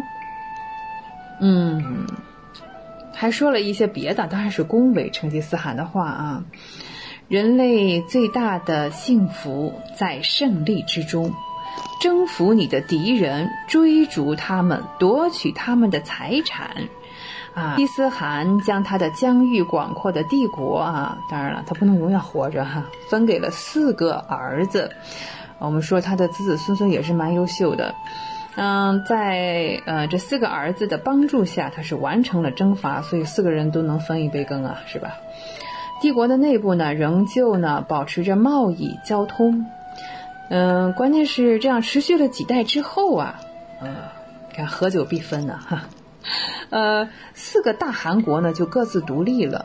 这当中呢，位于中亚的察合台汗国保持着过去的游牧传统。第二个呢是钦察汗国，它统治的是俄罗斯伏尔加河下游的这个地区。然后第三个呢是伊利汗国，统治着波斯。第四个汗国呢是窝阔台。对我们刚才聊到就是这一位啊，窝阔台这个他是突然去世了，是，本来已经打到了匈牙利呢哈。也正是这位窝阔台呢，他继承了成吉思汗的大汗之位。起初呢是以呃蒙古这个地区为中心的，后来他慢慢的向这个中原地区发展嘛，对，后来就以中原地区为中心了。我们再说中国历史的标准的理论就是王朝兴替，对啊，谁也不能永远活着。嗯，我们再看啊，这个在中原地区的民族和游牧民族啊。啊，其实也是互动的，来阐述了这个历史规律。当中原地区建立起强大的国家的时候呢，这财富啊累积越来越多啊，人口也是越来越多，它可能就是以军事扩张啊，就到了人家草原的地带。但是呢，中原地区衰落的时候呢，草原民族就强大起来。那好像过去嗯。在我们聊过的前面的历代当中也发生过，比方说在汉代吧，呃，汉代最是和匈奴，对呀，呃，它关系最紧迫的问题就是北方匈奴。汉代之后呢，过了好几百年啊，嗯，还是不止一个游牧民族吧，呃，也是占领过中国的北方。到了北朝，胡汉混血的统治者啊。嗯，也是促进了中国哈，你要在隋呀、唐啊两代的重新统一。那唐代的皇帝嘛，我们说他一部分血缘就是胡人啊，嗯，呃，回鹘人呢，在唐代的防御政策当中呢，也是继续的发挥着作用。你的政权啊，在我们刚刚上一期结束的宋代当中哈，也是更加的重要起来。北宋呢是向辽交纳金银来换取和平，但这完全不能满足他们的胃口啊！很快队就到了南宋了。南宋呢，尽管在文化上是极其的繁荣和强大，但是呢，当时有点像金国的一个附属国。嗯，由于金国的扩张呢，呃，中原的北部啊，已经是成为了他的地盘了哈。蒙古人在建立世界霸权的这个初期哈，他这个帝国的初期，呃，中原的财富这是吸引他的一个很大的目标。不过成吉思汗的行动是十分谨慎的。他是决定啊，嗯，先解除自己的后顾之忧，啊，就先解决了中国西部的吐蕃，然后是女真，呃，这个金国当时的建立的是吧？哎，结果呢，在了一二一五年，就占领了中都，当时金的中都就是北京啊。此后呢，呃，成吉思汗在公元的一二二七年去世了。呃，继续呢，这个元呢，在好，接着来元朝呢，在一二三四年，这数字排的，这是一种巧合吗？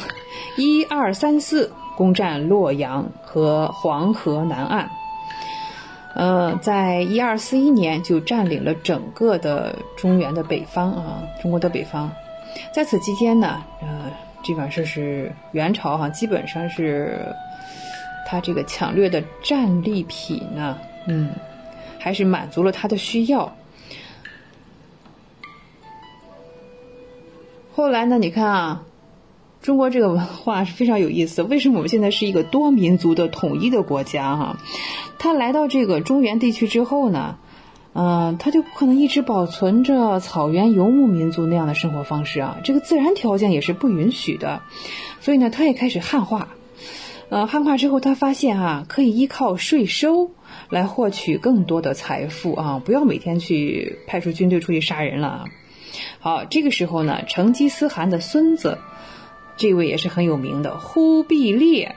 哎，忽必烈在一二六零年被选为了大汗。好，大汗呢，他从这个蒙古的嗯哈拉和林，嗯，他就开始迁都，到了今天的北京啊。北京当时被称为是元大都，还叫大都。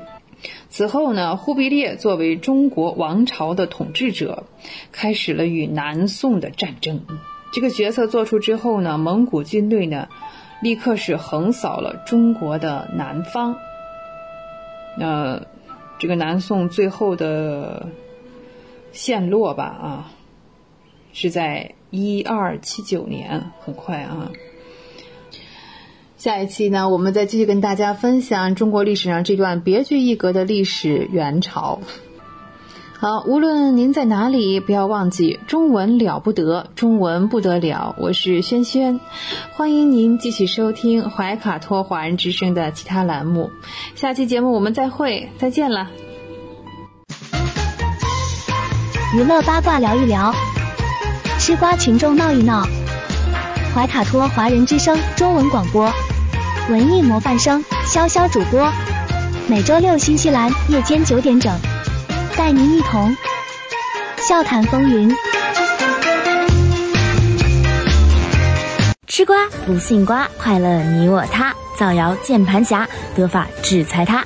Hello Hello，瓜友们，大家好呀！这里是吃瓜群众们的 FM 八十九点零怀卡托华人之声中文广播电台小谈风云，我是你们的瓜主潇潇同学。所谓人在家中坐，瓜事儿无限多。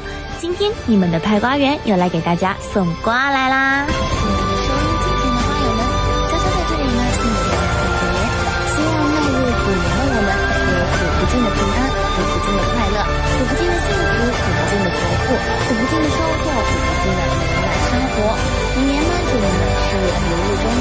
恋人亲密无间，做平步青云，快乐无边无际，烦恼渺如云烟，飘渺胜似神仙。也祝收音机前想要减肥的瓜友们减肥成功，人生开挂，早日瘦成自己喜欢的样子。明年让我们一起补啊补啊！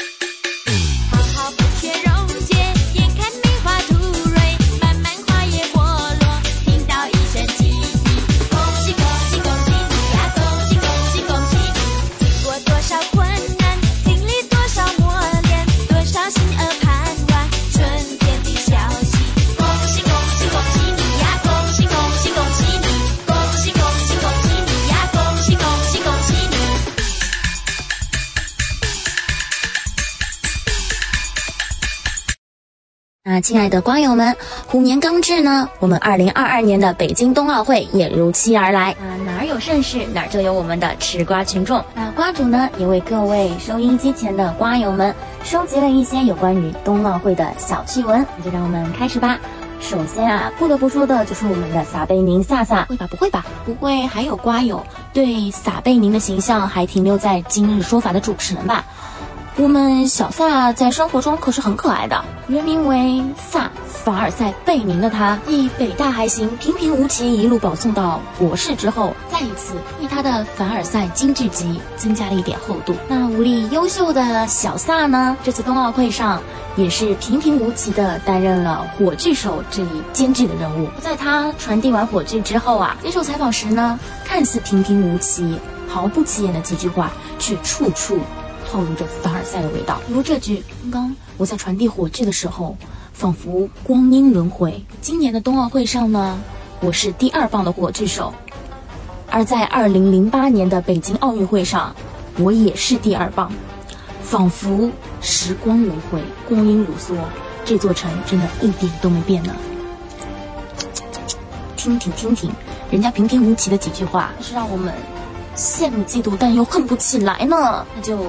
Let it go，把它放在一边，让我们看向本届冬奥会的吉祥物——冰墩墩儿。问：有谁能不爱冰墩墩呢？那有关于冰墩墩呢？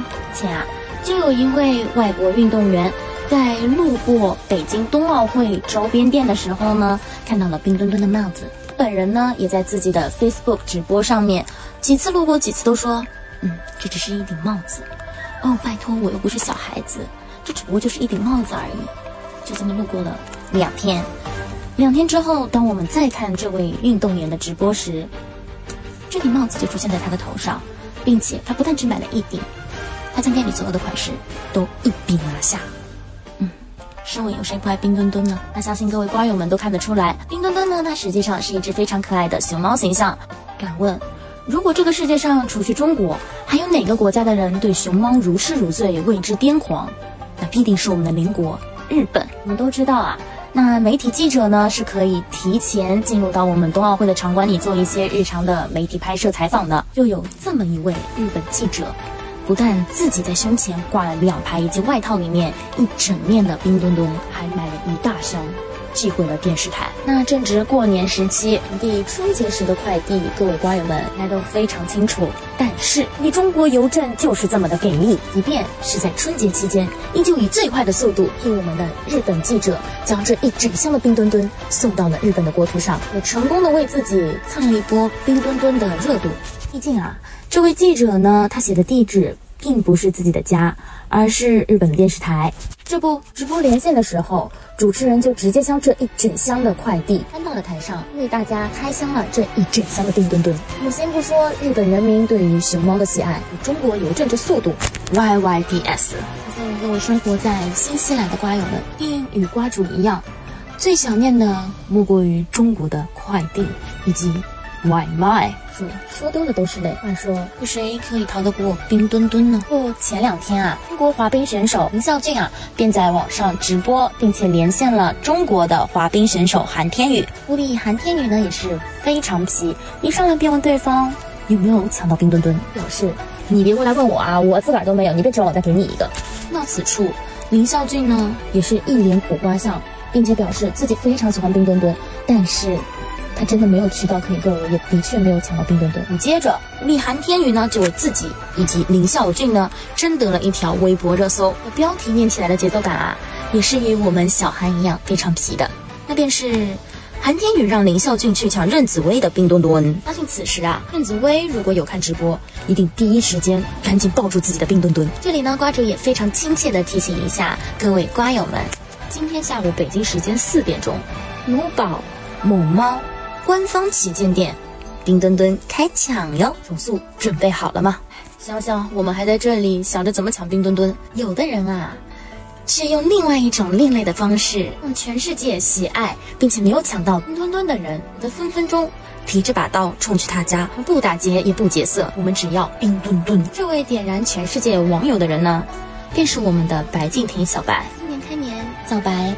他比往常又更提了点呢。哇，也有网友表示，小白若想免于此灾，便为评论区中的我们一人送一个冰墩墩。来，我们准备好了哟。那本届奥运会呢，实际上不止冰墩墩这么一位可爱的形象，还有另外一位非常可爱的运动员，叫做羽生结弦。羽生结弦呢？央视呢也是不遗余力，将所有夸奖的词句呢都用在了他的身上。而羽生结弦本人呢，真的也是非常可爱的。结束比赛之后，会有花滑选手一并接受采访的时候啊，到了金博洋接受采访。当金博洋接过话筒的那一瞬间呢，正好出了他手上所戴的劳力士。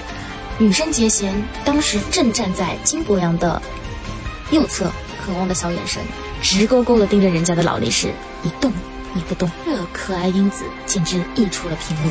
而我们小可爱呢，就是要跟小可爱在一起。我说女生结弦是现在花滑界非常有实力的一位选手，那么女选手当中就有一位天才型的选手安娜·谢尔巴科娃，都是嗑药机的眼里，一切皆可磕。天这两位小可爱呢，便在训练场相遇，不知两人聊了点什么。两个人便一起 PK 起了四点五圈的跳跃，而羽生结弦呢，第一次是失误了，这是安娜呀，有点小小的埋怨他，并鼓励他说再来。似乎有了接下来的那一段画面，两个人非常整齐的起跳、旋转、落地、滑。而在一切结束之后啊，羽生结弦呢也是滑到了安娜的身边，并且对她进行了一波摸头杀。试问，帅气小哥哥的摸头杀，又有谁会拒绝呢？这对 CP 给我锁死了，何况。羽生结弦，他不但是位帅气的小哥哥，他也非常的温柔。那在本届奥运会上啊，羽生结弦呢在起跳时也是出现了失误，是因为冰面不平，导致羽生结弦的冰刀呢卡在了冰洞里，所以呢对他的起跳产生了一定影响，导致了他的失误。羽生结弦在表演结束后呢，并没有第一时间表达自己有多么的不舍，而是直接先滑回了当时起跳的位置。并且啊，将冰洞填平，补完了冰洞，才安安心心的离场。真的是一个非常善良的人呢。有另外一幕，羽生结弦发现我们中国选手的国旗没有完整展现在所有人面前的时候呢，他也是非常亲切的帮中国选手整理了我们中国国旗。哎，想想，这么一位既帅气、温柔、善良又有责任心的男子。会有谁不爱呢？好了，那今天有关于冬奥会的瓜呢，就先吃到这里。先让我们听首好听的歌曲，歌曲过后我们节目继续。不要走开，我们马上回来。我只是想要一支冰墩墩啊，可是冰墩墩一墩难求啊，快叫闺蜜来给你做冰墩墩。你们说我这样做能成功吗？我只是想要一支冰墩墩啊，可是冰墩墩一墩难求啊。自己想办法做一只冰墩墩，你们说我这样能做成功吗？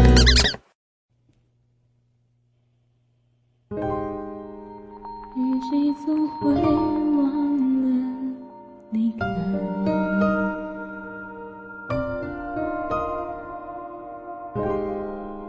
在落成为每次盛开。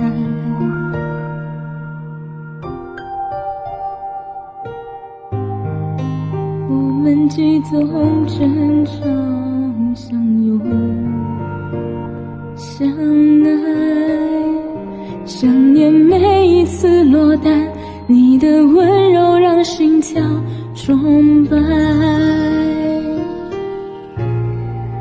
我要的爱只在你身上存在，要不是你，不会哭的、笑的、傻的像小孩。在一起不简单，别轻易说分开。你给的爱都变成我的依赖，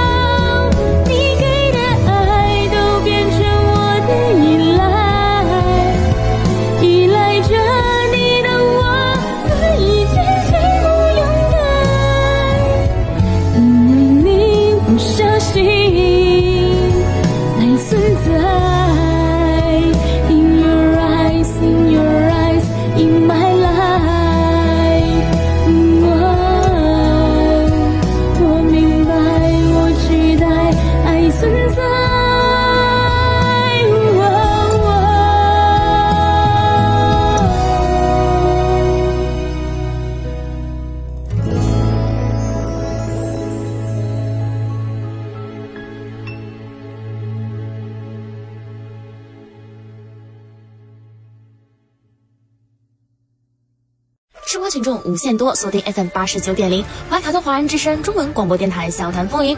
Hello Hello，瓜友们，大家好呀！我是你们的瓜主香香同学。歌曲结束，让我们节目继续。这里呢，先给大家带来一条小趣闻，不知道是侯爷在德云社到底是什么样的位置？有小小的细节呢，便能体现出来。当郭麒麟表演完节目下台之后，主持人侯爷呢却迟迟没有上台。而在过了很久一段时间之后，小岳岳上台了，笑着对底下的观众说：“我们刚刚在找主持人来着，但这个主持人呢，他在后台玩手机。嗯，刚刚郭麒麟下台回到后台的时候，后台所有人眼睛都直了。郭德纲也表示啊，主持人侯爷呢刚刚在后台刷手机。郭麒麟下台回到后台的时候，侯爷看向了郭麒麟，表示：你表演完了，郭麒麟。哦，下来了，郭麒麟。哦，小月呢？上去了。郭麒麟是啊，哎呀！到此处，侯爷呢也是赶紧上台向各位观众们解释，在后台刷手机呢，刷着刷着就刷过了，所以才没有来得及上台。是啊，郭德纲呢只能无奈的说：“这位是我师傅侯耀文先生留给我的非物质文化遗产。”这侯爷在德云社的地位，网友们秒了吗？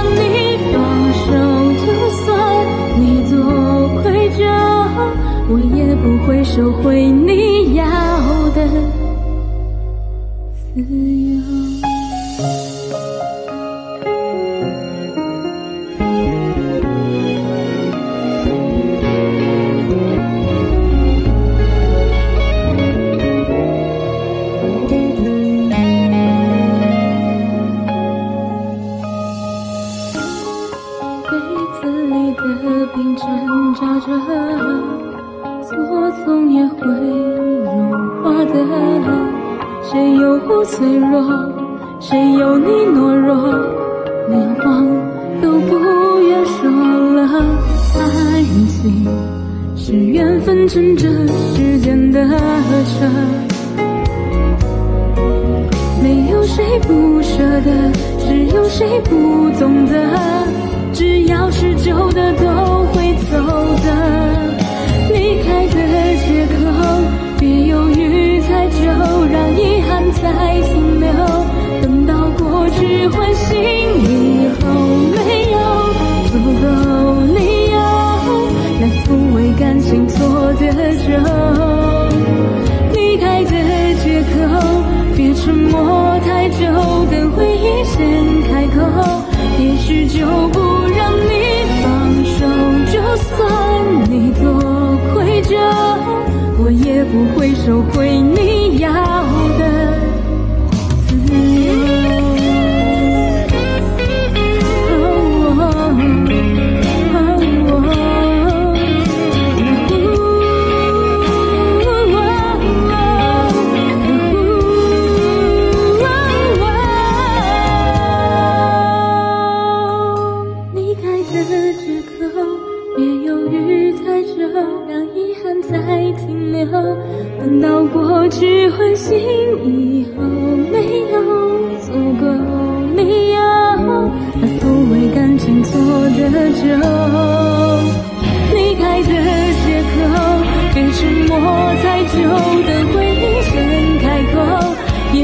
就不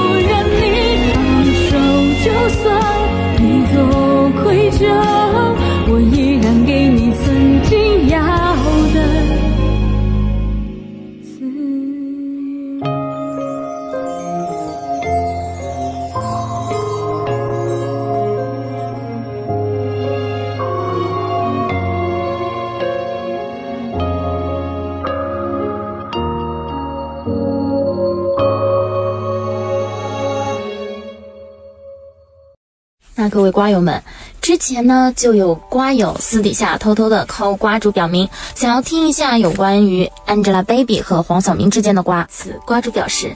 他俩的瓜，之前由于讲的太多了，现在再讲呢，多少就让自己感觉有点对不起各位瓜友们。那就最后一次老瓜新吃，就他们两个人的和平分手，并且在此时官宣离婚呢，应该是已经将财产分割清晰，并且处理完所有的事情之后，在一个他们觉得适当的时机，告诉各位我们已经离婚了。但对于他们两个人已经离婚的消息，相信各位瓜友们应该也都不陌生了。之前多多少少捕风捉影呢，都已经有爆出过很多了，倒是无风不起浪。现在官宣离婚，应该呢是已经将之前所有有关于夫妻档或者是情侣档的一些资源呢，合约都已经到期了。即便如此。就在他们即将官宣离婚的前夕，挚友最后再利用一波这个夫妻身份。实际上啊，就在他们官宣的那一周，官宣的时间呢是星期五、星期六的时间。可就在那周的星期二、星期三，又有消息传出啊，两个人呢在紧急备孕第二胎，挚已经有一位儿子了，想再要一位女儿。两个人呢早就想要有二胎了，只是一直没时间。今年呢，便将档期空了出来，准备备孕二胎。瓜主啊，也是非常心心念念的，想要将这颗瓜分享给各位瓜友们。谁知，就在星期五、星期六，节目即将上线的前期，能官宣离婚，就表示这波瓜吃的也是猝不及防啊！就有瓜友想要问瓜主，他们两个人究竟是合约婚姻呢，还是各自为各自的利益？到底有没有真正爱过？那在瓜主看来啊，这二位能够在一起呢？确实是有真感情的，爱是肯定爱过，后来呢，激情慢慢的褪去，不爱了也是真的很难回到从前的。瓜主这么说呢，相信有许多瓜友们不服气的，毕竟两个人在结婚之前或者说谈恋爱的时候，真的非常的高调。瓜主承认，这当中一定是存在一些作秀的成分，以此啊来增加二位的曝光率、话题度以及商业价值。你要说如果不爱的话，有些秀。你想做是非常困难的，毕竟群众的眼睛都是雪亮的。两人之间有没有爱情的火花，这个是非常明显的。那之前呢，也有消息传出说，两个人虽然说是不爱了，也有想为小海绵呢再努力一把，看看。可不可以再燃激情？但尝试过后呢，发现还是失败了。于是乎，便选择了一个他们所认为的恰当时机，官宣离婚。瓜主觉得啊，现在对他们来说呢，其实就是最好的安排了。至于后续他会不会开撕呢？瓜主表示，可能性呢，也许在百分之十到二十，一个非常低的水准。不过世事无常，一切也都不好说，就让我们拭目以待吧。那那今天所有的娱乐瓜酒都吃完了，瓜友们觉得怎么样呢？一首好听的歌曲，歌曲过后。你们的电影瓜主即将上线，为大家带来本周的电影推荐。好了，那不要走开，我们马上回来。